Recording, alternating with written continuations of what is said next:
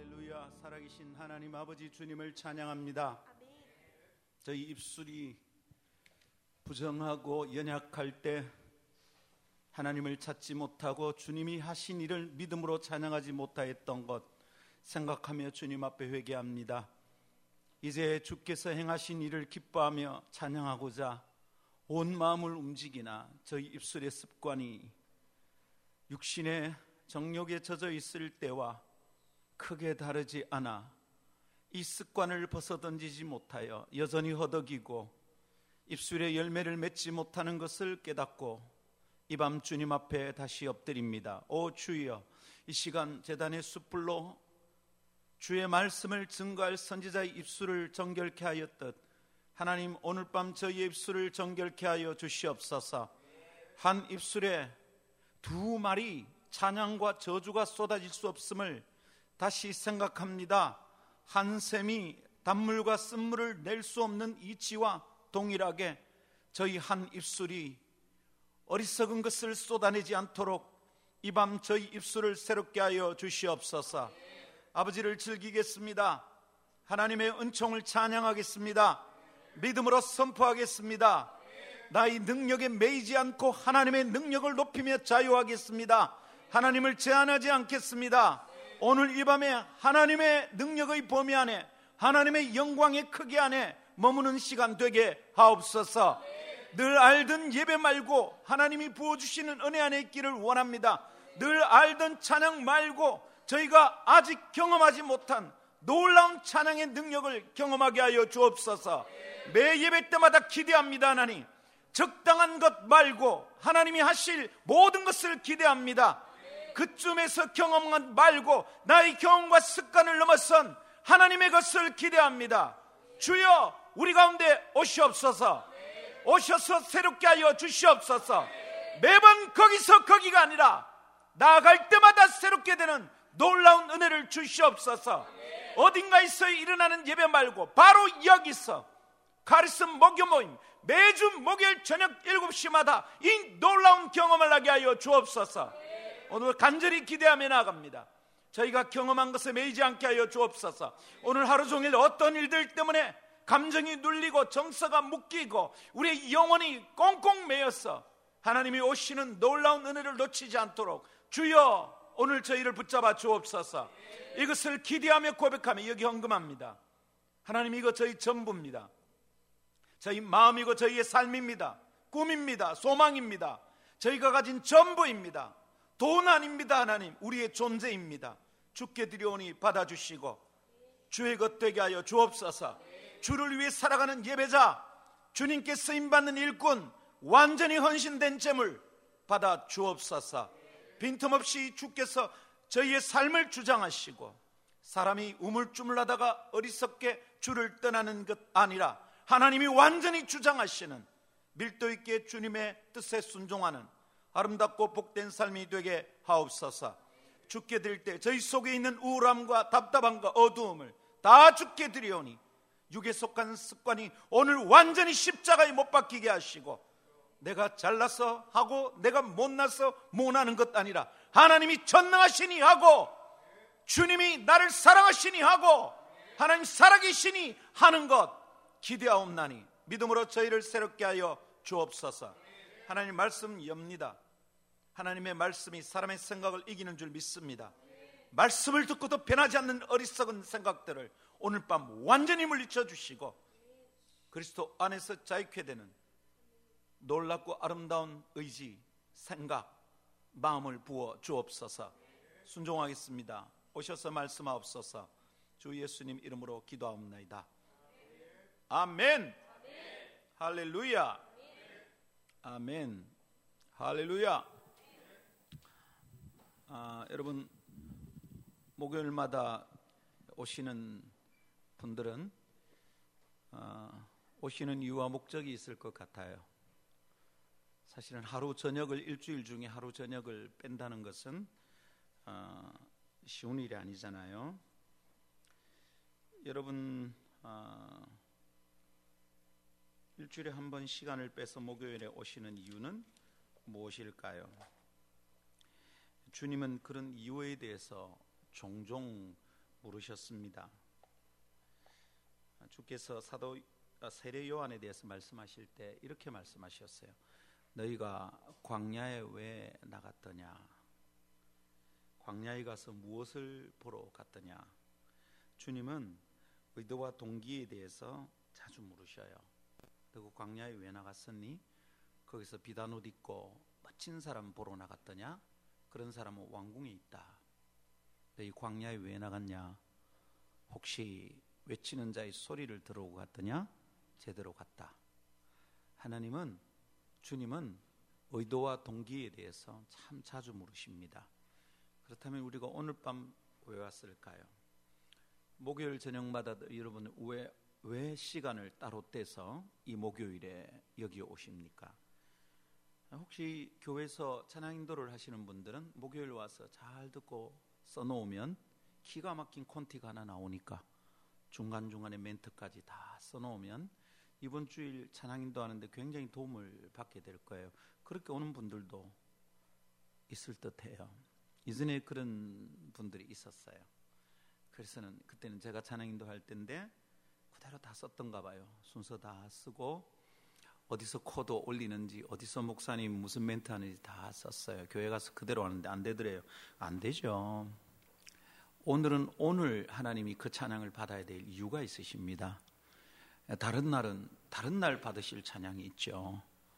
오늘 받으실 찬양을 물론 다른 날 그대로 주님이 받고 싶어 하실 때도 있겠지만 날이 다른데 오늘 그대로 뺏겨서 주일날 한다고 된다는 보장은 없어요. 그건 너무 인위적이고 인간 중심이죠. 하나님께 초점을 맞추면 그렇게 할 수 없어요. 그죠? 하나님은 날마다 새로우시고 날마다 충만하신 분이잖아요. 그러니까 와서 콘티를 뺏겨 쓰려고 오는 것은 좋은 동기는 아닌 것 같아요. 여러분 하루 저녁을 빼고 일주일에 하루를 빼고 여기 왜 왔습니까?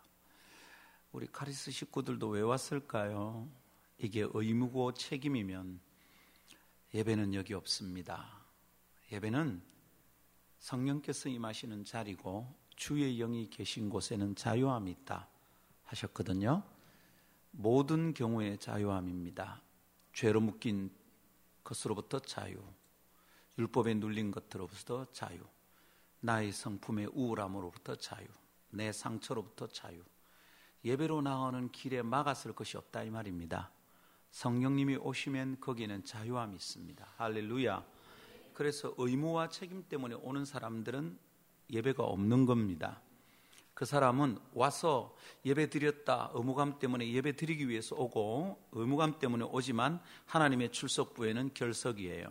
예배가 아니기 때문에 오면 왜 오는지에 대한 매일마다 절박하고 합당한 이유와 동기가 있어야 돼. 그 이유와 동기가 하나님께 합당하면 그것은 출석부의 동그라미. 그렇지 않다면 와 있는데도 결석. 기가 막히는 일이죠. 주를 위해서 일을 많이 했는데 주님이 마지막 날 주여 제가 주의 이름으로 병도 고치고 귀신도 내쫓았습니다. 출석부에 동그라미 되어야 되는 거거든요. 근데 주님이 이렇게 말씀하셨어요. 불법을 행하는 자들아 내가 너를 도무지 알지 못하노라. 결석. 주님이 낯설대요. 예배에 왔던 사람들이 아니라는 겁니다. 여러분 매주 목요일 올 때마다 내가 여기 왜 오는 걸까? 마음에 딱 붙드는 이유가 있어야 되겠습니다. 할렐루야. 우리가 태어난 날도 이유가 있고요. 우리가 오늘 다시 사는 것도 이유가 있는 거예요. 이유가 없는 삶은 억울하고 어리석어요. 무의미해요. 목요일도 우리가 이유 있게 주님을 예배합시다. 아멘. 그렇다면 목요일 올 때 지난주 목요일 같은 예배를 기대 안 했으면 좋겠어요. 지난주와 오늘이 같으면 안 돼. 지난주 같은 예배가 여기 벌어지면 큰일이에요. 날마다 새로운 것을 기대합시다. 예배 올 때 아무 기대감 없는 것보다 더 하나님을 어, 수치스럽게 하고 모욕하는 일은 없습니다. 자, 아, 세계에서 제일 어, 수학을 잘 가르치는 선생님이 있다면 그 선생님이 수업을 하면 학생들은 어떤 기대를 할까요? 최고로 가르침 받을 것을 기대하고 오겠죠. 만일 기대할 것이 없으면 어떨까요? 그 수업에 왜 들어가요? 또 최강의 선생님으로 배우러 가겠죠. 여러분 세상에서 제일 이쁜 여자가 나타난다면 이쁜 여자의 목매는 남자들은 다 거기 갈 겁니다. 그런데 자꾸 보니까 거기서 거기다 실증 나겠죠. 그래서 더 예쁜 여자가 나타나면 또 갈아탈 겁니다. 여러분 그러나 하나님은 그런 분이 아니잖아요. 세계 최고로 수학을 잘 가르치다가 어느 날 그것도 뻔하네. 그래서 또 갈아타야 될 이유가 있는 그런 정도가 아닙니다. 세계에서 가장 이쁜 미인이었는데 시간이 지나니까 쭈글쭈글해지고 피부도 별로고 그거보다 더 예쁜 여자가 나타나게 되는 정도의 그런 하나님이 아니셔요. 나오면 나올 때마다 우리를 기가 막히게 채우시는 항상 새로우시고 항상 완전하시고 항상 강력한 능력을 가지신 분입니다. 그렇다면 예배는 나올 때마다 우리에게 그 기대가 있어야 돼. 오늘은 절대로 어제 같지 않을 거야. 이 예배를 드리고 나면 나 절대로 어제 같이 살지 않을 거야. 이 기대가 없는 자들은 하나님을 모욕하는 겁니다. 만일 어, 제 딸이 아들이 제게 와서 어, 돈이 필요하죠. 돈이 필요해서 제게 찾아왔는데 아버지 제가 한 천만 원 필요합니다. 얘기할 때 그런데 자세가 이렇다고 생각해봐요. 천만 원 필요한데 있으면 좀 줘봐요. 근데 없죠? 어, 없죠? 없는 줄 알아요. 근데 아버지니까 아들이 아버지한테 먼저 말 안 하고 다른 사람한테 가서 얘기하면 아버지 기분 나쁠까봐 제가 그냥 한번 해보는 거예요. 없죠? 자, 그럼 삼촌한테 갈게요. 그런 자세로 나온다면 아버지는 기가 막히는 거죠. 이놈의 자식 이게 지 애비를 모욕하는구나. 그래서 자식은 아버지에서 그런 티를 내면 안 돼. 제사는 선생에 대해서 그런 티를 내면 안 돼. 우리가 하나님께 나올 때 오늘은 지난주하고 비슷할 걸 이건 하나님 모욕하는 거예요. 오늘은 다르야. 지난주는 지난주고 오늘은 또 오늘일 거야. 그런 간절한 기대로 주님께 나아가기를 기대합니다. 아멘. 여러분이 부정교회 예배당 도착해서 어, 지하철 버튼을 아 지하철 아니고 엘리베이터 지하철 버튼 지하철 버튼을 어떻게 누르죠?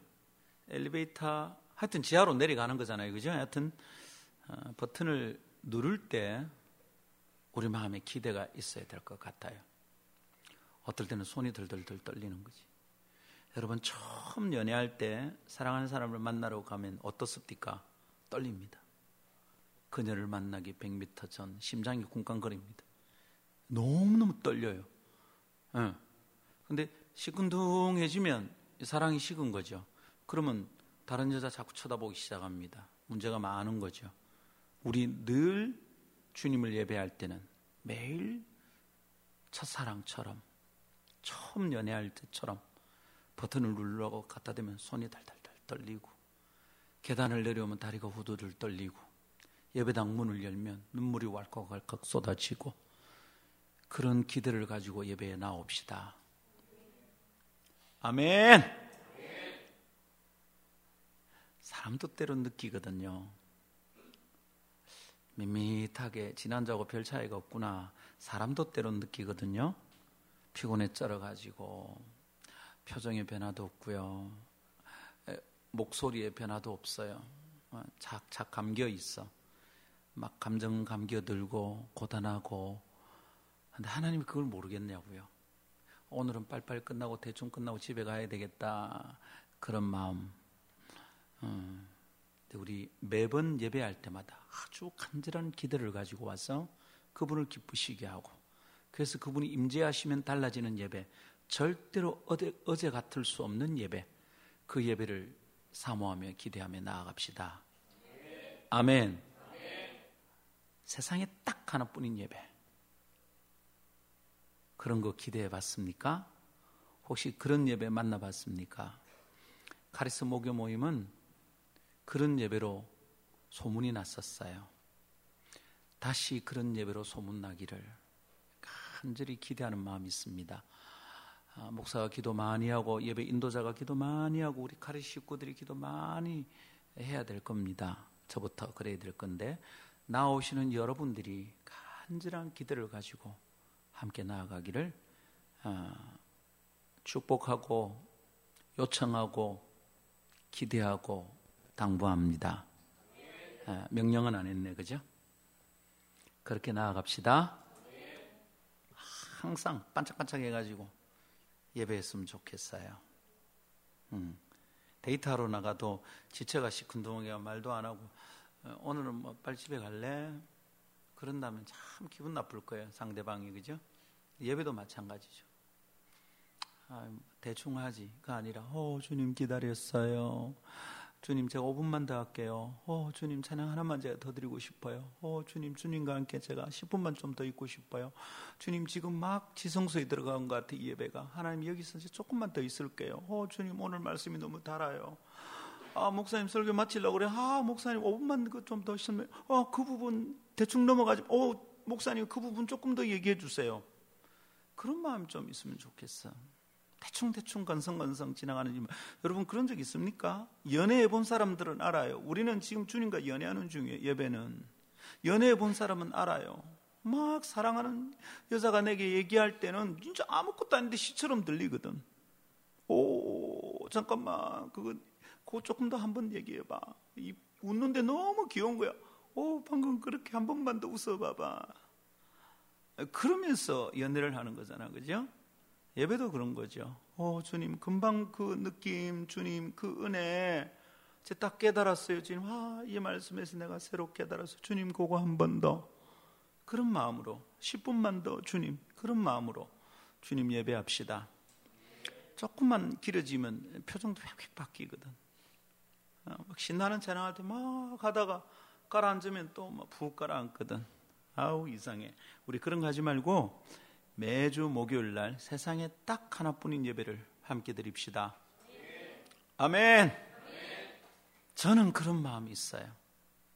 그래서 어떨 때는 아무도 없이 혼자 집에서 예배하는 게 훨씬 좋을 때가 있어요. 막힘이 아무것도 없으니까. 제가 막 기타를 치다가 어떨 때는 막 코드가 틀려요. 저는 잘 못, 기타를 권진능 목사님처럼 잘 치지 못해요. 막 하다가 어떨 때는 코드를 가만히 가지고 이러고만 있는 거예요. 아무 상관없어요. 아무 막힘이 없어. 꼭 코드 맞춰야 될 필요가 없어. 박자가 꼭 맞을 필요도 없어. 혼자 예배하니까 너무 자유가 있는 거예요. 근데 깊이 지성소 안으로 들어갑니다. 세상에 딱 하나뿐인 예배죠. 정말 행복해요. 목요일 그런 예배가 여기서 주님께 매주일마다 드려주면 좋겠다. 그런 간절한 기대가 있습니다. 듣지 않았어요, 오늘도. 준비됐나요? 시작해 봅시다. 찬양으로 시작하면 좋겠지만, 어, 말씀 나눕시다. 로마서 15장 1절과 2절입니다.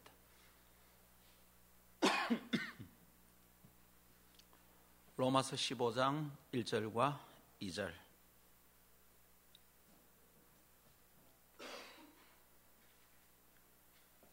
찾으셨죠? 지금 우리가 연애편지 막 읽으려고 하는 중이에요. 그런 마음으로 성경 봅시다. 연애편지. 마음이 두근두근해요. 오늘은 그녀가 내게 뭐라고 할까? 오늘은 내 남친이 뭐라고 할까? 그런 마음으로. 준비됐나요? 자, 편지 봉투 떴습니다. 어떻게 떴죠? 연애편지는? 왁! 안 되더라고. 그것, 그것조차도, 야 봉투까지 다 보관해 놨어. 음. 자, 준비됐죠? 떴습니다. 조심, 조심, 조, 조심 뜯었어요. 자, 펼쳐볼까요? 시작해 봅시다. 뭐라고 얘기합니까? 오늘은 나의 사랑하는 그분이 이렇게 얘기하십니다. 믿음이 강한 우리는 마땅히, 마땅히 믿음이 약한 자의 약점을 담당하고 자기를 기쁘게 하지 아니할 것이라. 우리 각 사람이 이웃을 기쁘게 하되 선을 이루고 덕을 세우도록 할지니라. 그리스도께서도 자기를 기쁘게 하지 아니하셨나니 기록된 바 주를 비방하는 자들의 비방이 내게 미쳤나이다 함과 같으니라. 아멘. 할렐루야. 금방 성경 어디 띄운 거예요? 뭐라고요?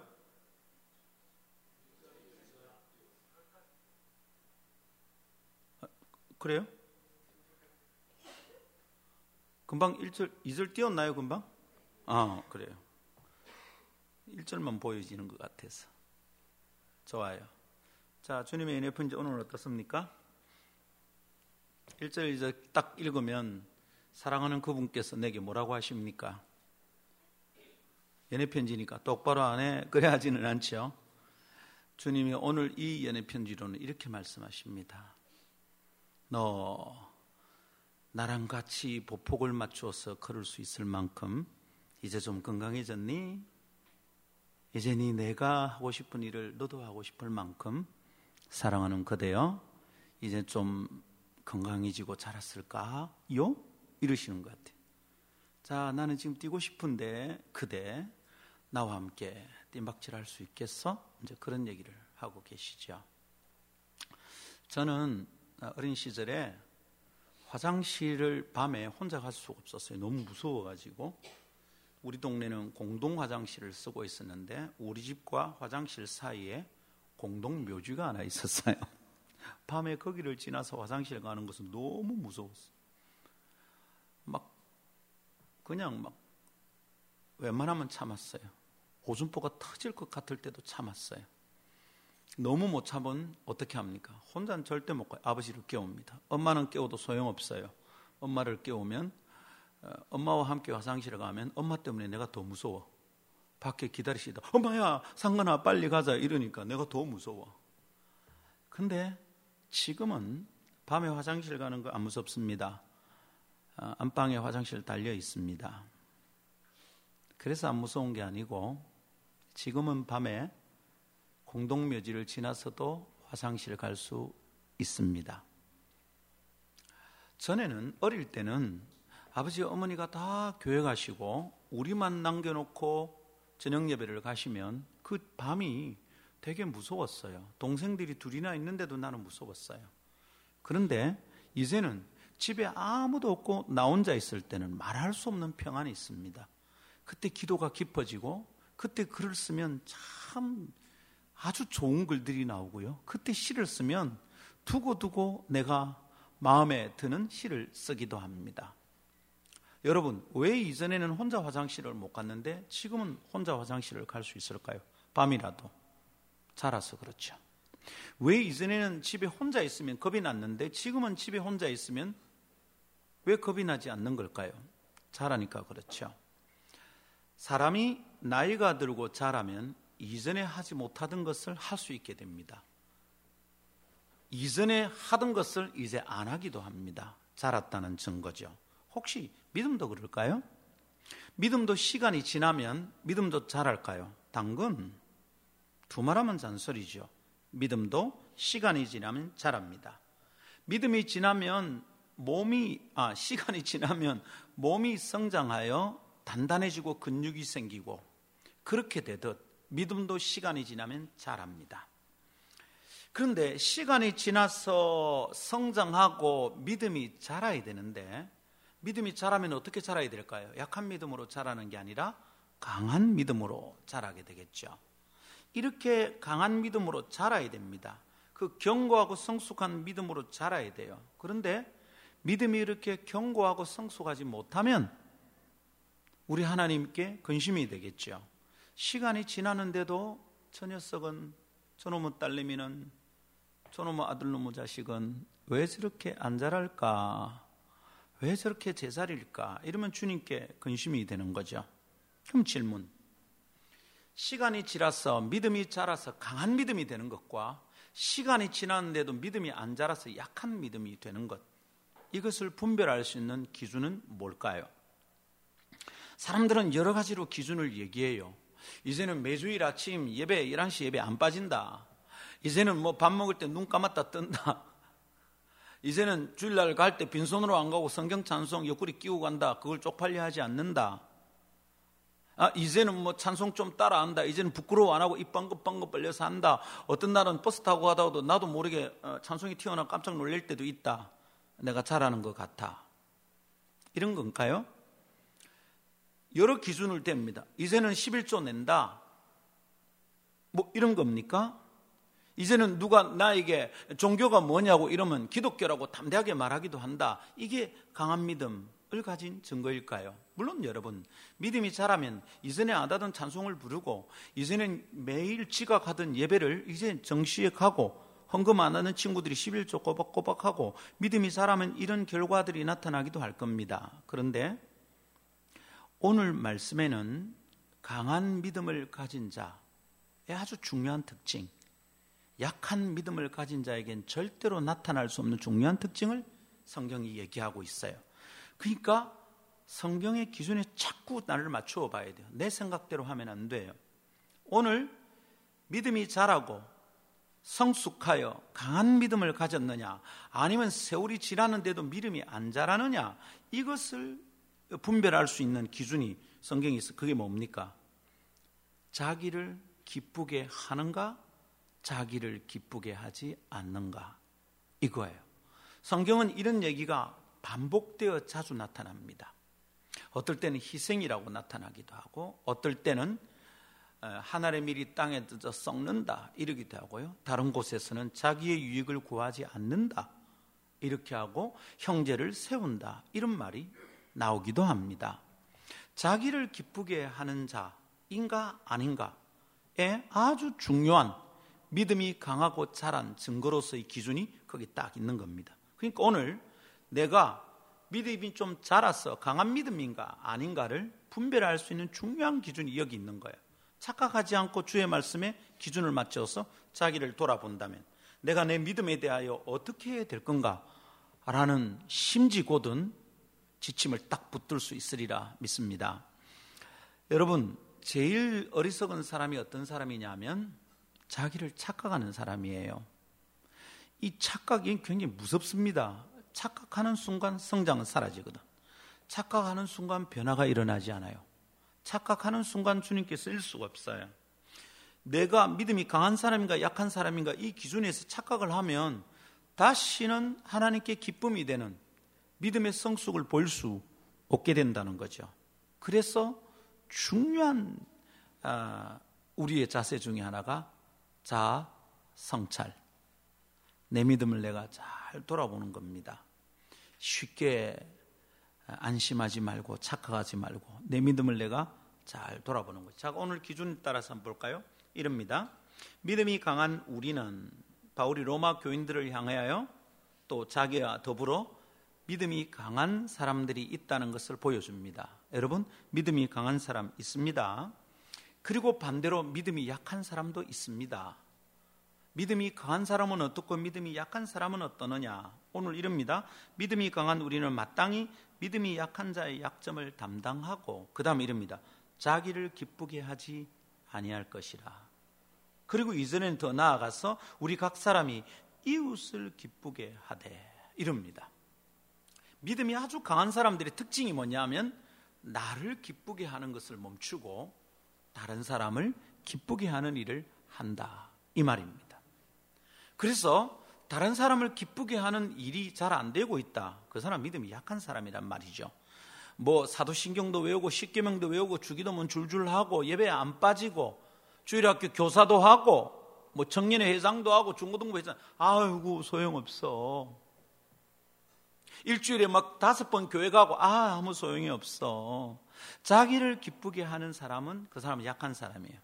그 사람 믿음이 시원치 않은 사람이다 이 말입니다.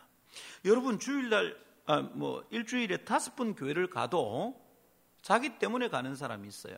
자기 만족 때문에 가는 사람이 있어요. 성경을 하루 종일 읽어도 지 때문에 읽는 사람이 있어요. 전도를 열심히 해도 지 때문에 하는 사람이 있어요. 전도왕 되려고 하는 거죠. 찬송을 드리는데 자기는 노래를 좋아하기 때문에 드리는 거야. 이건 다 자기를 기쁘게 하는 거예요. 근데 믿음이 강한 사람은 자기를 기쁘게 하는 일을 쉽게 선택하지 않아요. 자, 이것을 다른 말로 다른 말로 설명을 하면 이렇습니다.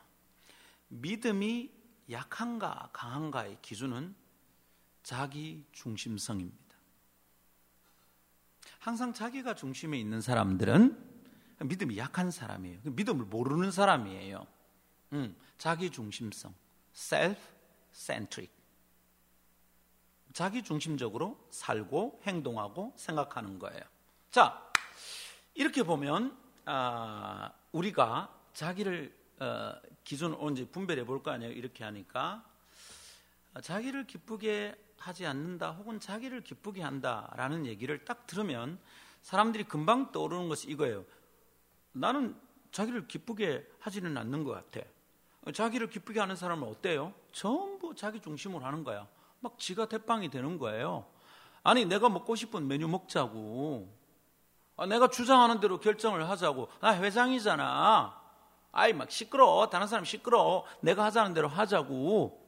어, 이번, 뭐, 이번 성교 여행은 어디로 가? 아, 시끄러워. 내가 결정하겠어. 그럼 딱 보면 어때요? 이 사람은 철저하게 자기 중심적이죠. 자기를 기쁘게 하는 사람이에요. 그런데 그렇게 대놓고 저 사람은 자기가 좋아하는 대로 하는구나. 하지는 않는데 또 그런 사람도 있어요. 어떤 사람이 있냐면 이런 사람이죠. 두 번째 경우는 내가 기쁨이 없을 때는 누군가를 기쁘게 하는 것을 포기하는 사람들이에요. 나는 내가 기쁘게 하려고 하지는 않아. 그 일본은 그런 사람들이죠. 제일 보기 싫은 사람. 항상 자기를 기쁘게 하려고 하는 거예요. 근데 두 번째는 자기를 기쁘게 하지는 않아. 그런데 내가 기쁘지 않을 때 다른 사람을 기쁘게 하는 것이 안 돼. 지속에 딱 갇혀 있어요. 이거 자기를 기쁘게 하는 거예요. 그건 이웃을 섬기고 기쁘게 하는 행동이 아니에요. 이것은 성숙한 사람이 하는 게 아니야. 미숙한 사람이에요. 어린 사람들이 하는 거예요. 강한 믿음을 가진 사람은 그때 그렇게 행동하지 않아요. 강한 믿음을 가진 사람들은 자기를 기쁘게 하지 않아. 그래서 대놓고 내 것 챙기지 않아요. 그러나 두 번째로 내가 우울하고 힘들고 나의 삶이 고단할 때 그때 내 속에 갇혀 있지만 않아요. 그때도 누군가를 기쁘게 할 수 있는 일을 행동할 수 있는 사람이 믿음이 강한 사람이죠. 여러분은 어때요? 세 번째는 이런 사람이죠. 항상 누군가의 돌봄을 받아야 되는 사람이 있어요. 끊임없이. 끊임없이 자기를 봐달라고 얘기하는 거예요. 단 한 번도 다른 사람을 생각해 본 적이 없어. 내가 컨디션이 좋으면 어떤 사람은 다른 사람을 챙길 수 있어요. 그런데 자기가 컨디션이 안 좋으면 남 챙기는 게 도무지 안 돼. 이건 두 번째 경우인 사람이죠. 근데 세 번째의 경우는 단 한 번도 다른 사람을 생각하지 않아. 항상 나를 챙겨달라는 거예요. 일본하고 다릅니다. 일본은 지걸 챙기는 걸 주장하는 사람이요. 힘있게 막 하는 거예요. 되게 교만한 거죠. 근데 세 번째 의 경우는 그렇게 하질 않아. 근데 항상 다른 사람들이 자기를 돌아보게 만들어요. 막 힘들다 그래. 막 징징거려. 에, 예, 전화해가지고 막 기도 제목이 있는데요. 항상 그런 얘기만 해요. 그런 사람 전화를 받거나 그런 사람과 얘기하면 너무 힘들어. 에, 요즘 말로 하면 어떻게 되죠? 기가 다 빨려. 참기 좋은 얘기는 하는데 따뜻하게 위로해야 되죠. 그런 사람은 막 금방 자살할 것 같은 느낌이 들어서 막 달래, 어, 그래, 오늘도 많이 힘들었는가 보다. 근데 얘가 빨리 갔으면 좋겠어. 얘하고 자꾸 얘기하는 거 싫어요. 최근에 어떤 형제에게 제가 모질게 말을 했어요. 너 앞으로 나한테 전화하지 마라. 너는 나한테 꼭 힘들 때만 전화하네. 네가 전화했을 때 네가 힘들 때만 전화하는데 네가 전화했을 때 혹시 김상건 목사가 힘들 때는 없을까? 넌 항상 네 얘기만 하는구나. 항상 달라달라죠. 이 세 번째 경우는 정말 치명적인 거죠. 셋 다 자기를 기쁘게 하는 것입니다. 가만히 묵상해 보면 이 말이 항상 직걸 주장하면서 자기 중심적으로 사는 사람에 대한 얘기만이 아니에요. 여러분은 이 셋 중에 혹시 무엇입니까? 이 세 개를 좀 극복하고 계신가요? 우리는 믿음이 강한 사람이 되어서 하나님께 기쁨이 되어야 되겠습니다. 할렐루야. 믿음이 강해서 장로 투표에 1등하고 믿음이 강해서 회장 나가면 당선되고 믿음이 강해서 우리 교회 권사님들이 다 딸내미를 내한테 줄라 하고 믿음이 강해서 우리 교회 장로님 아들을 다 내한테 줄라고 하고 그런 사람으로 보여지고 싶다. 자기를 기쁘게 하는 거죠. 내가 믿음이 강해지면 하나님을 기쁘시게 하고 나의 믿음이 강해지면 연약한 자를 기쁘게 하는 일에 쓰임 받아야 됩니다.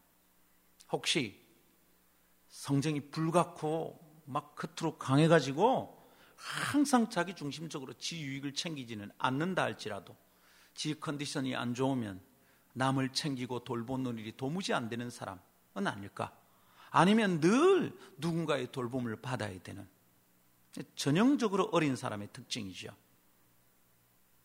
자기 중심성을 극복하지 못한 것은 어린애입니다. 다 커도 어린애입니다. 그것을 심리학에서는 뭐라 그럽니까? 성인 아이. 성인 아이. adult children. 몸은 다 컸는데 정서적으로 사고나 그 사람의 성품이나 인격은 아이죠. 이런 사람들은 항상 누가 돌봐줘야 됩니다. 돌봐주고 챙겨지지 않으면 막 짜증냅니다. 꼭 애들하고 똑같아요. 여러분 60이 되고 70이 돼도 그렇게 짜증내는 할배들 있습니다.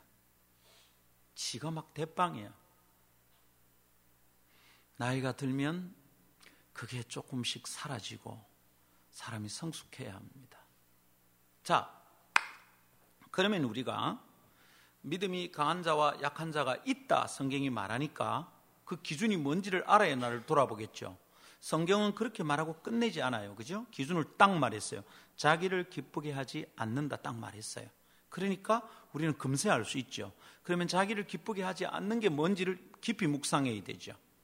저는 세 가지 문제가 있다라는 것을 여러분과 나누었습니다. 자, 그러면 이 자기 중심성을 극복하면 어떻게 됩니까? 자기 중심성이란 결국 옛 사람의 습관입니다. 내가 그리스도 안에서 거듭나기 전의 모습입니다. 항상 지걸 먼저 챙기는 거죠. 자기 즐거움만을 추구하니까 죄 짓는 겁니다. 내 유익만을 생각하니까 다른 사람을 죽여서라도 내 걸 챙기는 겁니다. 다른 사람이 굶어 죽어가도 그 사람 돌아볼 여유가 없습니다. 내 거 챙긴다고. 내 컨디션이 엉망이니까. 여러분, 이것은 옛사람에 속한 본성입니다. 자기 마음대로 자기를 기쁘게 하고 살아갑니다. 자기의 유익을 구하지 아니하며 이게 사랑의 모습입니다. 그게 그리스도인이 추구해야 될 최고의 덕목입니다. 근데 지 유익을 늘 챙기죠. 자기의 유익을 내려놓고 누군가의 유익을 위해 사는 게 잘 안 돼. 지 유익이 없으면 아무것도 하지 않아. 지 유익이 있으면 맹렬하게. 이것은 어린 사람들의 특징입니다. 자, 그런데 여러분 시간이 지나면 우리는 성장해서 믿음이 강한 사람이 되어야 됩니다. 그래서 성김 받는 것으로부터 성기는 사람이 되어야 되는 거죠. 연약해서 누군가에게 염려와 관심거리가 되는 것을 집어쳐야 됩니다. 여러분, 자꾸 관심 받으려고 하는 사람들이 교회에 있죠. 자꾸 관심 받으려고 그래. 그냥 막 오빠 애들이 막 챙겨주려는 보호 본능을 발동시키는 여자애들 보면 화가 나는 경우가 있잖아요. 그죠? 있어요, 없어요? 다솜 자매 언니. 그런 애들 보면 짜증나죠? 막 오빠들이 막 돌봐주게 막 보호 본능을 자극하는 애들. 다솜이가 그런가? 아니죠. 어. 아, 다솜 언니가 그렇구나. 그건 아니고. 음. 제 딸이 제일 싫어하는 종류의 여자들입니다.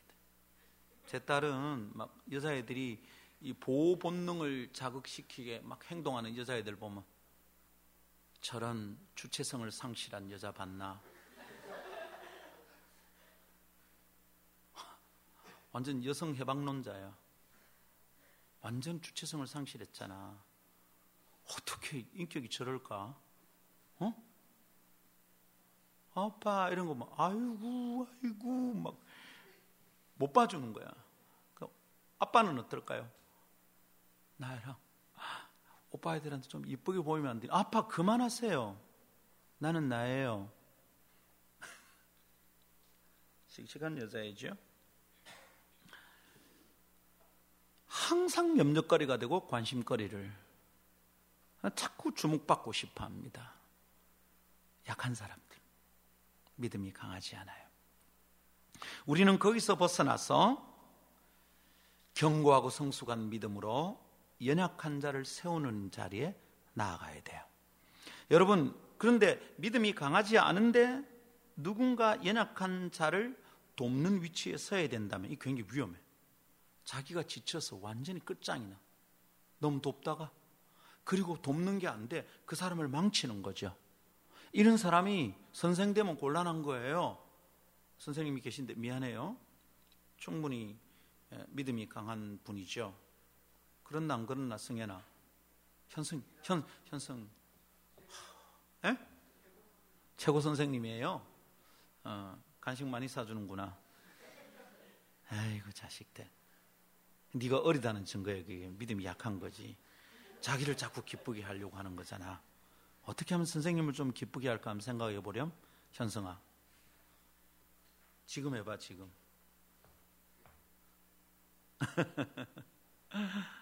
어, 선생인데 학생들보다 위로받고 싶어 하고 자기가 그럴 수밖에 없는 거 자꾸 변명하고 이러면 이 선생이 아니지. 내가 아버지인데 자식들한테 날 좀 이해해줘. 응? 아빠가 아빠가 되는 훈련을 못한 채 내가 아빠가 되었잖아. 좀 기다려줘. 애가 너무 기가 막힌 거야. 지금 내가 애고 저가 어른인데 내가 아버지를 챙겨야 되니 기가 막히죠. 소녀가장, 소년가장들 정말 힘든 겁니다. 들으세요. 나는 시간이 지나면 강한 자가 되어야 됩니다. 교회 안에 시간이 지나면 자꾸 직분이 주어집니다. 선생님 됐다, 집사님 됐다, 권사님 됐다, 장로님 됐다 합니다. 어떤 사람은 목사도 되었네, 나는. 그런데 그렇게 직분이 주어지는 것은 누군가를 섬기라는 거예요. 믿음이 강하면 섬길 수 있어요. 믿음이 약한 건 뭐야? 지껏 챙기는 사람이 자기중심적이죠. 그러니까 직분을 받으면 누구를 섬기는 게 아니라 자기에게 주목을 하기를 자기가 섬김 받기를 자꾸 얘기하는 거예요. 우리는 그것을 권위주의라고 말을 해요. 권위주의야말로 믿음이 약한 사람들이 하는 짓거리예요. 믿음이 강하면 그럴 필요가 없어요. 아이고 우리 목사님 먼저 챙기고 어떨 때는 너무 곤란해요. 우리 교인들한테는 제가 얘기를 했어요. 내가 지금 손님을 만나서 손님과 나누는 시간이 너무 긴박해서 줄 서서 밥을 못 받을 때 있어. 그럴 때는 내가 앉아있고 누가 밥을 받아와야 돼.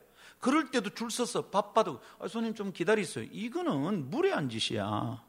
혹 목사가 지금 곧 급한 일이 있는데 목양시 들어가서 막 하는데 자꾸만 목사님 줄 서서 밥 받으세요.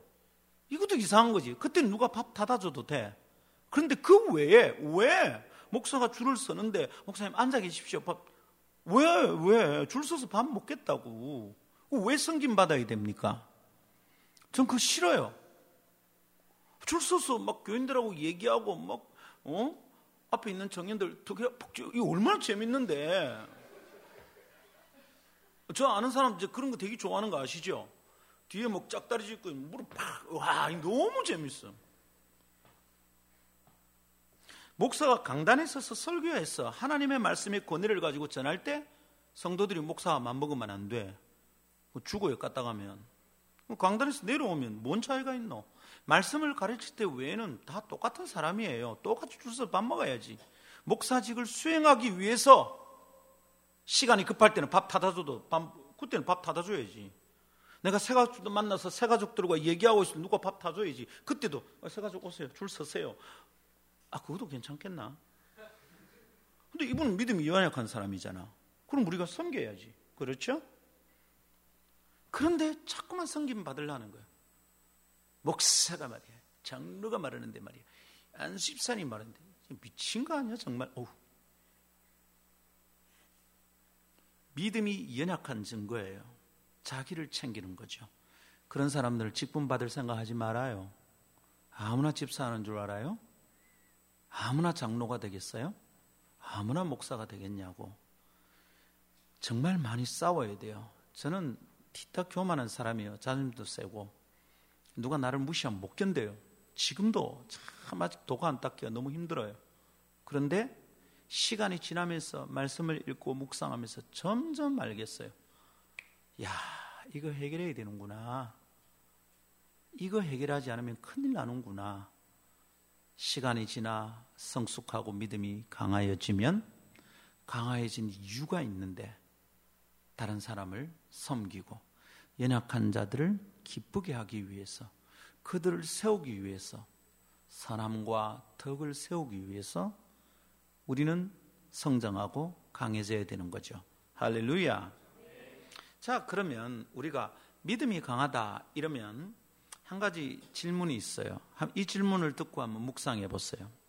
자, 믿음이 강한 사람은 멘탈이 강한 사람이다. O X. 믿음이 강한 사람은 멘탈이 강한 사람이다. O X.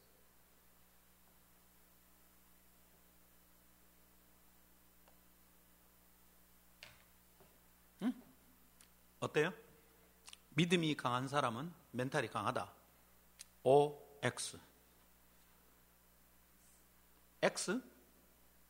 믿음이 강한데 멘탈이 안 강해? 유리 멘탈이야? 조금만 건드리면 아씨 못하겠어 이래?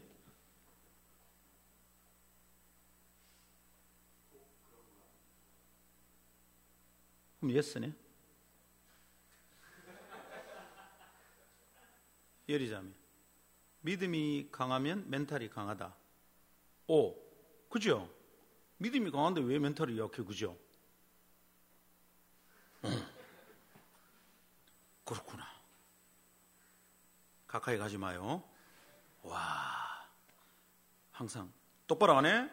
믿음이 왜 이래? 멘탈이 강해야지 말이야. 성장형제는 어때요? 믿음이 강하면 멘탈이 강하다. OX. 응? X? 진짜? 그래서 맨날 멘탈이 약한 거야? 유순 형제. 믿음이 강하면 멘탈이 강하다. 오. 아, 무서운 사람들 두 명 나타났어요. 자. 자, 작은 우물, 네. 소송자매.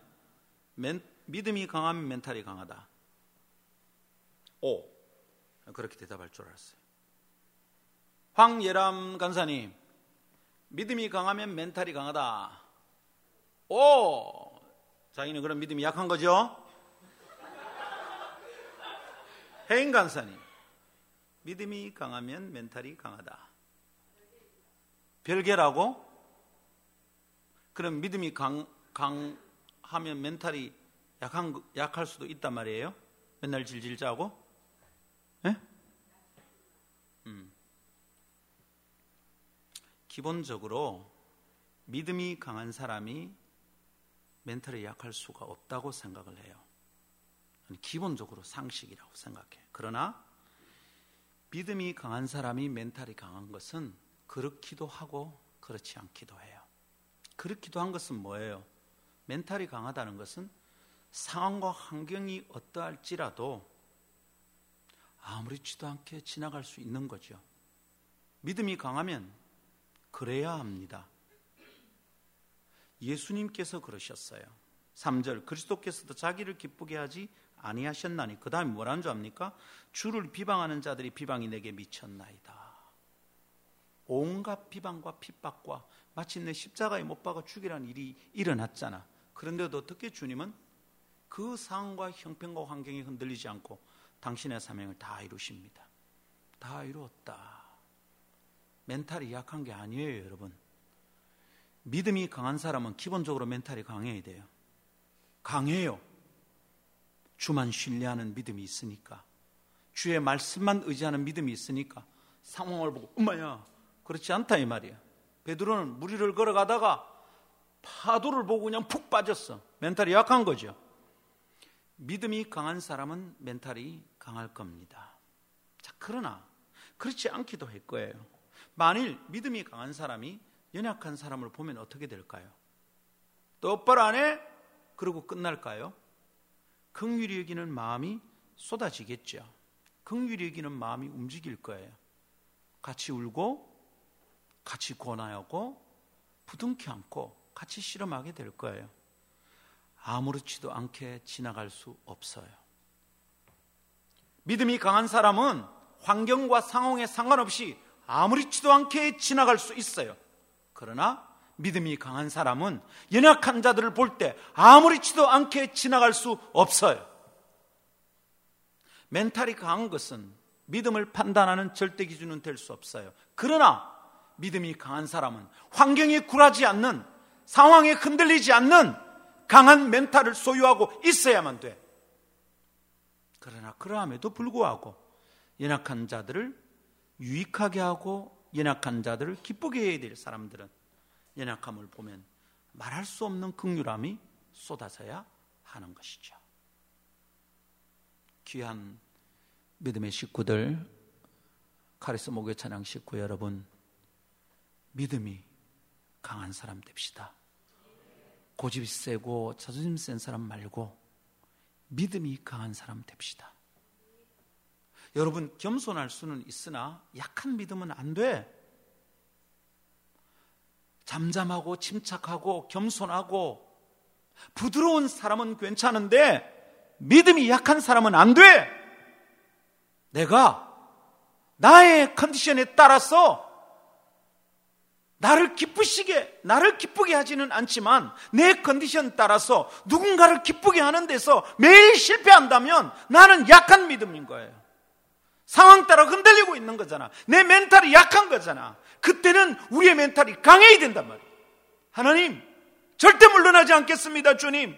근데 저는 너무 연약합니다, 주님. 저를 도와주십시오, 주님. 제게 믿음 주십시오, 주님. 제게 은혜 주십시오, 주님. 제가 이 일을 섬기는데 너무 힘들고 연약합니다. 하나님 저는 어떻게 할까요? 강한 믿음이죠. 약한 믿음은 그렇게 되지 않아요. 항상 자기 중심적. 자기 중심적이란 말은 지 것만 챙긴다는 뜻만 있는 게 아니고 지, 지 상황에 따라 움직인다는 거예요. 그 자기 중심적이잖아요. 하나님 중심적인 사람은 자기 상황 따라 움직이지 않아요.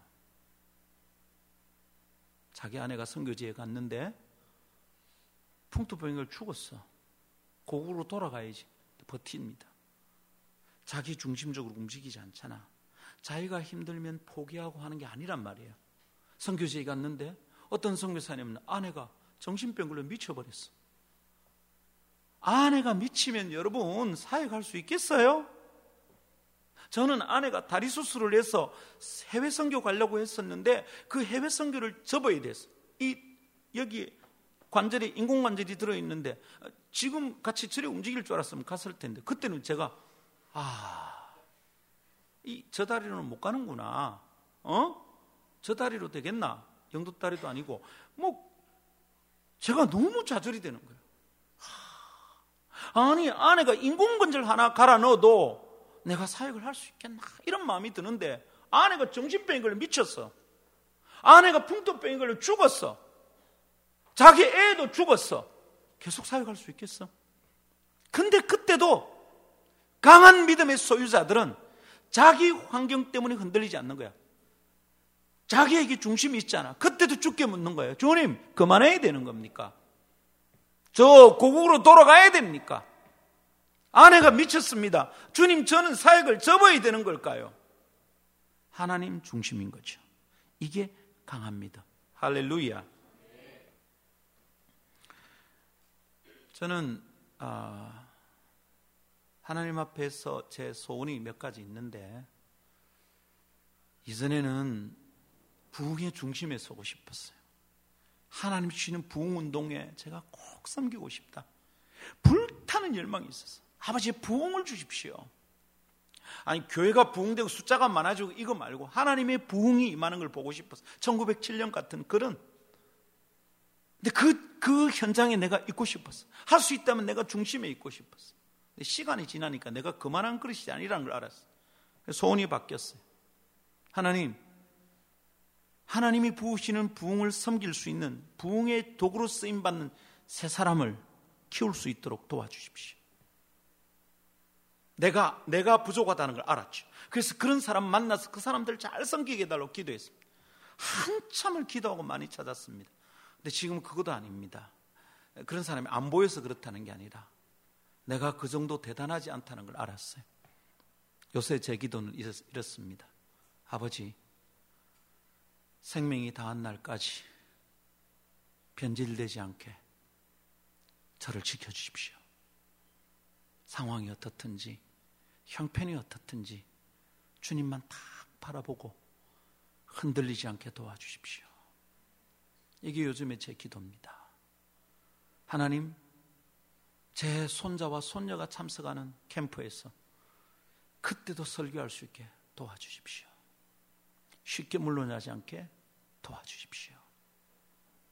강한 믿음이고 싶은 거죠. 대단한 사람은 아니어도 되고, 내가 항상 잘하는 사람 아니어도 되고, 내가 말년이 찬란하고 화려하고, 누군가 나에 대해서 전기를 써줄 수 있을 만큼 대단한 사람이 아니어도 돼. 그럴 수 있다면 좋겠지만, 그거 아니어도 돼. 내가 끝까지 완주할 수 있도록. 주님, 중도에서 멈추지 않도록 주님, 저를 강하게 해 주십시오. 그런 소원이 있습니다. 우선 오늘 여기에 참석해서 예배를 드리고 있는 사람들 가운데 먼저 우리 카리스 식구들에게 이 말씀을 잘 나누고 싶습니다. 여러분, 제가 여러분에게 선생이고 영적인 아비라면 약하면 안 돼요. 여러분의 선생과 여러분의 애비가 가는 길은 절대로 쉬운 길이 아니에요. 지금까지 60이 다 되도록 지금까지 걸어온 길만 해도 단 한순간도 편하진 않았어요. 집안의 일이나 내 몸의 건강이나 경제 사정이나 제 아이들이 공부하고 자라는 일에서나 우리 부모님 모시는 일이나 동생들에게 관계했으나 60에 다 되도록 내 집이 없습니다. 60이 다 되도록 내가 내 돈을 주고 차를 사본 적이 없고요. 내 돈을 주고 내 옷을 사입은 적이 없습니다. 여러분 지금 보는 이 옷, 제가 산 옷이 아닙니다. 늘 이렇습니다. 단 한 번도 편한 적이 없습니다. 아내를 무지 사랑합니다. 그녀도 저를 많이 사랑하는 줄 알고 있습니다. 그럼에도 불구하고 항상 부부 사이가 좋지도 않았습니다. 어떨 때는 내가 너무 사랑하는 여잔데 어떤 날은 꼴도 보기 싫어서 어디로 멀리 도망가고 싶은 마음도 있었습니다. 그럼에도 불구하고 나는 나를 기쁘게 하는 게 아니라 또 누군가를 연약한 자를 섬겨야 했습니다. 아무 내색하지 않고 설교해야 됐습니다. 아무 일도 없었다는 듯 집회 성기로 갔어야 됩니다. 내 마음에 큰 평안이 있는 듯 찬양 인도 했어야 됩니다. 우리 집이 늘 행복한 듯 부부 문제 생긴 집사님 부부를 만나서 상담해야 됐습니다. 기가 막히는 일이죠. 내 어린 시절 아무 문제도 없는 것처럼 소년의 드나는 눈을 붙들고 제가 챙기고 섬겨야 했습니다. 내 상황이 항상 좋기 때문에 한 것은 아닙니다. 카리스 식구들, 제가 여러분의 선생이 맞다면, 제가 여러분의 영적 애비가 맞다면 강해야 합니다. 아니면 여러분은 저와 같은 길을 못 걸어갑니다. 전 지금도 숨이 턱에 찹니다. 정말 힘듭니다. 그만두고 싶은 마음이 하루에도 수십 번 일어납니다. 너무 죄송해요. 한 번도 흔들리지 않고 가야 되는데, 그래야 멋있는 선생인데, 그렇지 않습니다. 매일 고민합니다. 어제도 제가 우리 간사님 중에 한 분에게 물었어요. 내가 지금 만일 그만둔다면 괜찮겠나? 근데 대답을 못 하는 거예요. 목사님, 우리는 강합니다. 이러든지, 안 됩니다, 목사님. 목사님이 그만 뭐 이러든지 말이 뜨뜻미지근해. 해인 마음에 안 들었어. 우리 다 컸습니다, 목사님. 걱정하지 마십시오. 뭐 그래 말하고 싶었는데 그지? 그래 말하면 또 그래 내 없어도 된단 말이지. 일할까 싶어 가지고 그지? 그랬죠? 매일 저는 힘듭니다. 오늘도 그랬습니다. 목요 모임 웃으면서 행복하게 아무 일도 없는 척 설교하는 거 매번 힘듭니다. 그러나 나는 지금 이 시간 나를 기쁘게 할 사람이 아니거든. 설교하러 서면 하나님의 말씀을 하나님의 백성들에게 전해야 되잖아요. 나는 그분을 기쁘시게 해야 되고 그분의 백성들을 연약한 자들 세우고 기쁘게 하는 일을 해야 되잖아요. 내 기쁨은 뒤로 던져 주지 않으면 아무 문제 없었다는 듯이 설교하기 힘듭니다. 오늘 함께 참석한 목요 찬양 식구 여러분, 여러분이 이 목요 모임에 와서 함께 예배하는 공동체라면, 예배 공동체라면, 여러분은 믿음이 강해야 합니다. 하나님이 그것을 원하시고, 여러분이 그 메시지를 지금 듣고 있기 때문입니다.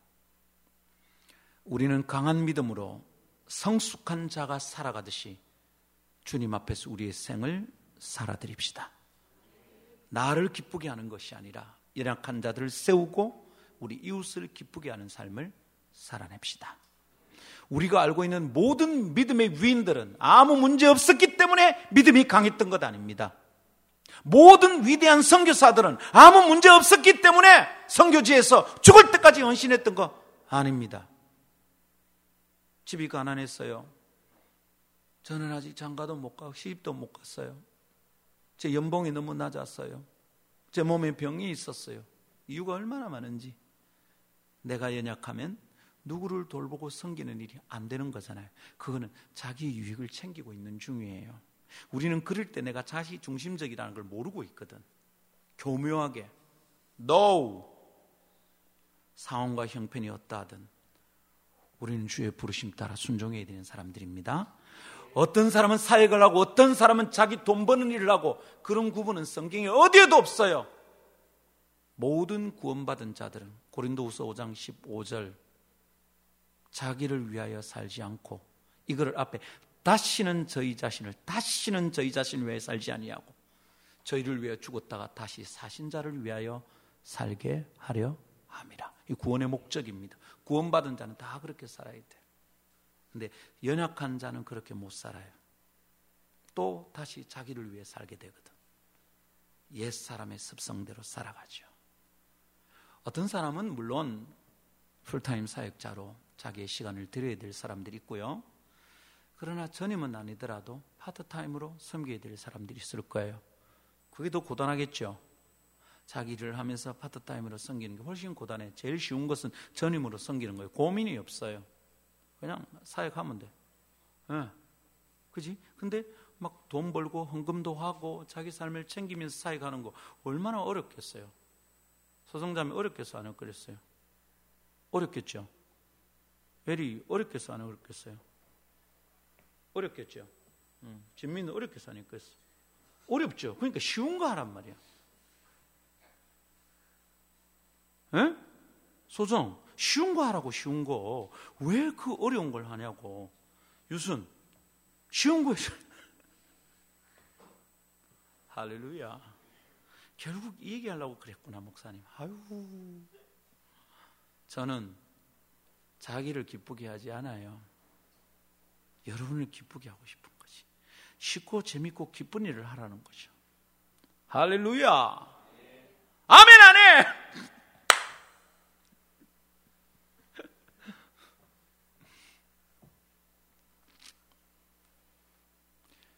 믿음이 강한 사람은 믿음이 약한 자들을 섬깁니다. 내가 믿음이 약하면 누군가 나를 섬기게 될 겁니다. 나 아닌 또 복음을 받지 못한 자들을 섬기는 에너지를 내가 빼앗아 오고 있는 중이잖아요.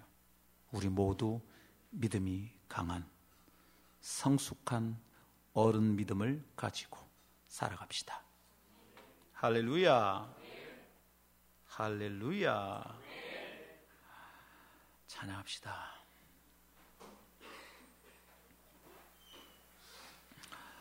오랜만에 그 찬양을 드리고 싶습니다. 우리 정말 주님을 기쁘시게 하는 마음으로 주 찬양합니다. 내 마음을 다해 우리 찬양을 전심으로 주님께 올려드립시다. D 코드인가요? D인가? 주찬합니다. D 맞? 네, D 맞을 거예요. 함께 찬양합시다.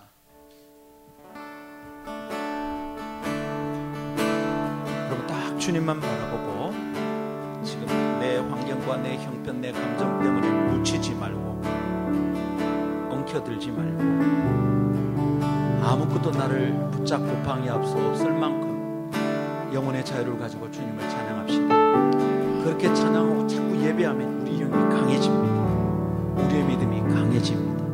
근데 찬양하고 예배할 때도 내 형편, 내 환경, 내 정서가 자꾸 엉켜들면 잘할 기회를 놓칩니다. 오늘 밤 우리가 온전히 주님 바라보며 찬양하며 나갑시다. 아멘. 아멘. 주 찬양합니다. 내 마음 다해.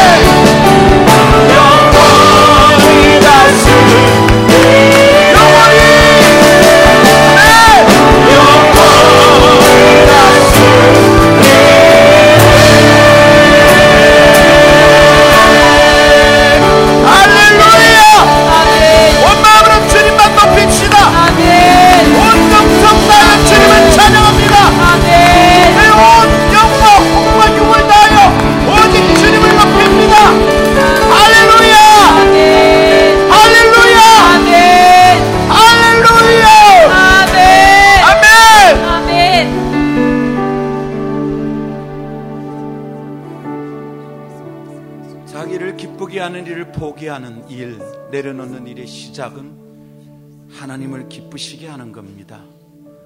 이렇게 하는 게 하나님의 마음에 들까? 저렇게 하는 게 하나님이 기뻐하실까? 이거 말입니다. 거기서 하나님의 뜻이 보이거든요. 근데 항상 나는 지금 우울한데, 나는 못하는데, 나는 가난한 난 병드는데,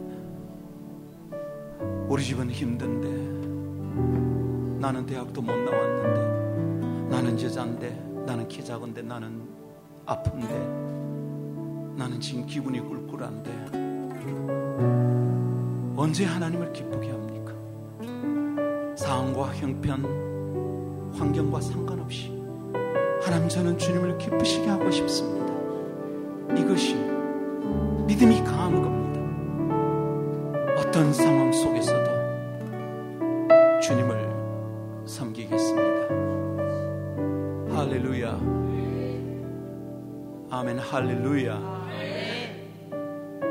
자기를 기쁘게 하지 않는 일은 하나님을 기쁘시게 하는 일로 시작합니다. 어떻게 하면 하나님을 기쁘시게 할까 생각하다 보니 하나님이 사랑하고 긍휼히 여기는 연약한 자들을 섬길 수 있게 되는 겁니다. 하나님이 저 사람들 챙기라 그러는군요. 내 상황과 상관없이 내 형편과 상관없이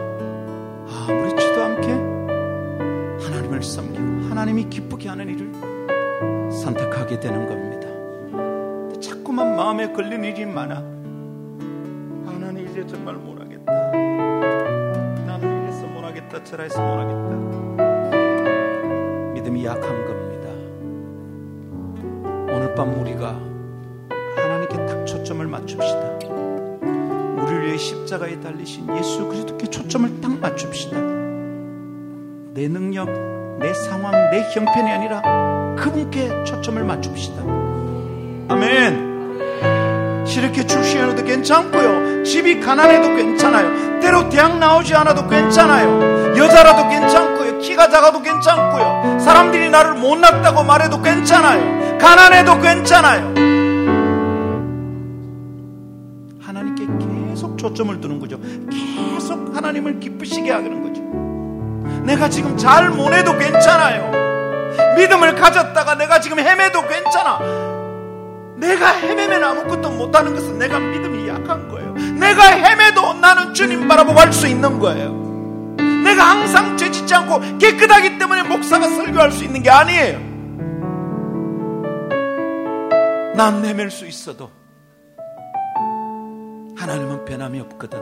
이게 믿음. 그 강한 믿음입니다. 할렐루야. 아멘. 오직 주님 바라봅시다. 자꾸만 주님께 집중합시다. 자꾸만 주님을 기쁘시게 합시다. 할렐루야. 아멘.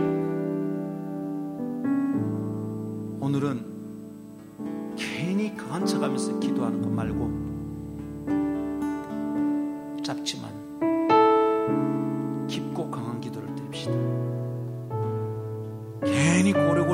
지른다고 강한 믿음은 아닙니다. 그러나 진짜 강한 기도를 드립시다. 하나님, 저 잘하는 사람 말고 끝까지 포기하지 않는 사람 되게 해주십시오. 대단한 사람 말고 주님이 기뻐하는 일을 끝까지 하는 사람 되게 해주십시오. 하나님, 저 형편이 좋고 편안하고 돈 많고 넉넉하고 성공한 사람 아니어도 괜찮은데 하나님 쉽게 물러나지 않는 사람 되게 해주십시오. 기도합시다. 아멘. 아버지 하나님.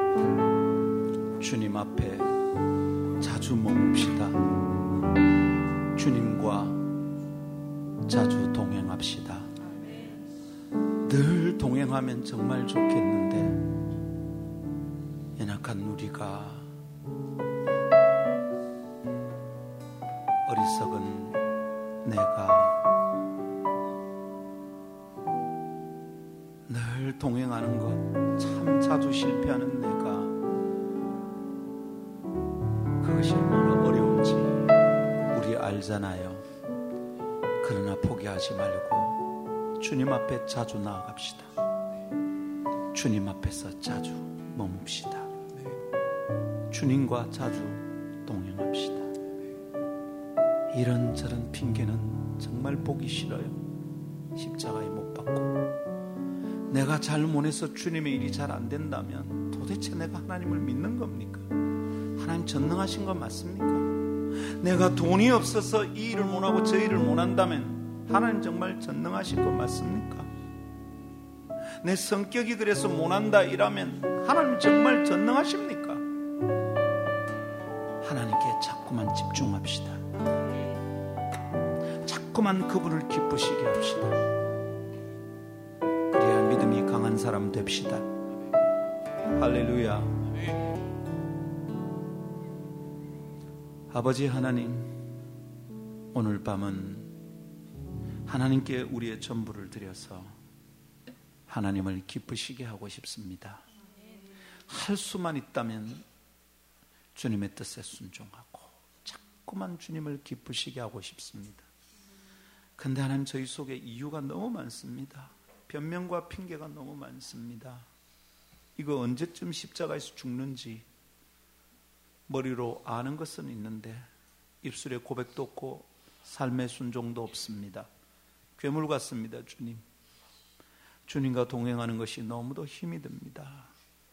하나님 그러나 오늘 다시 처음 그런 말을 배운 사람처럼 다시 첫 걸음을 뗍니다. 주님 저와 동행해 주시옵소서. 매일 매 순간 대단한 것으로 주님을 기쁘시게 하는 게 아니라 숨 한 번 쉬는데도 주님 좋습니다. 그렇게 주님을 기쁘시게 하고 싶습니다.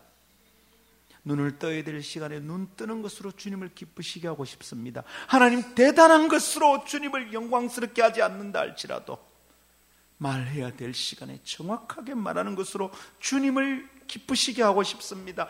대단한 일을 이루지 않는다 할지라도 주님 그 찬양 드려야 될 때 그 찬양을 드림으로 하나님을 기쁘시게 하고 싶습니다. 그렇게 시작하여 자꾸만 주님을 기쁘시게 하는 강한 믿음이 자라게 되는 줄 믿습니다. 그래야 마침내 연약한 자를 섬기는 사람 되게 하옵소서. 그 일에서 쉽게 물러나지 않게 하여 주옵소서. 쉽게 좌절하지 않게 하여 주옵소서. 나는 못한다 자주 말하지 않게 하여 주옵소서. 하나님 자꾸만 기쁘시게 연약한 자를 자꾸만 기쁘게 하는 사람 되게 주옵소서. 주 예수님 이름으로 기도하옵나이다. 아멘. 우리 주 예수 그리스도의 은혜와 아들을 주시기까지 사랑하시는 하나님의 사랑과 말할 수 없는 단식으로 우리 먼저 기도하시고 믿음으로 세우시고 그 심령 속에 교통하시는 성령님의 교제케 하심이 말씀 따라 믿음이 강한 사람 되어 지껏 챙기기에 급해서 허덕허덕하다가 인생을 망치는 것 아니라 하나님을 기쁘시게 하고 연약한 자들을 기쁘게 하는 사람 되기로 결심하는 너희 온 무리와 함께 있을지어다. 아멘.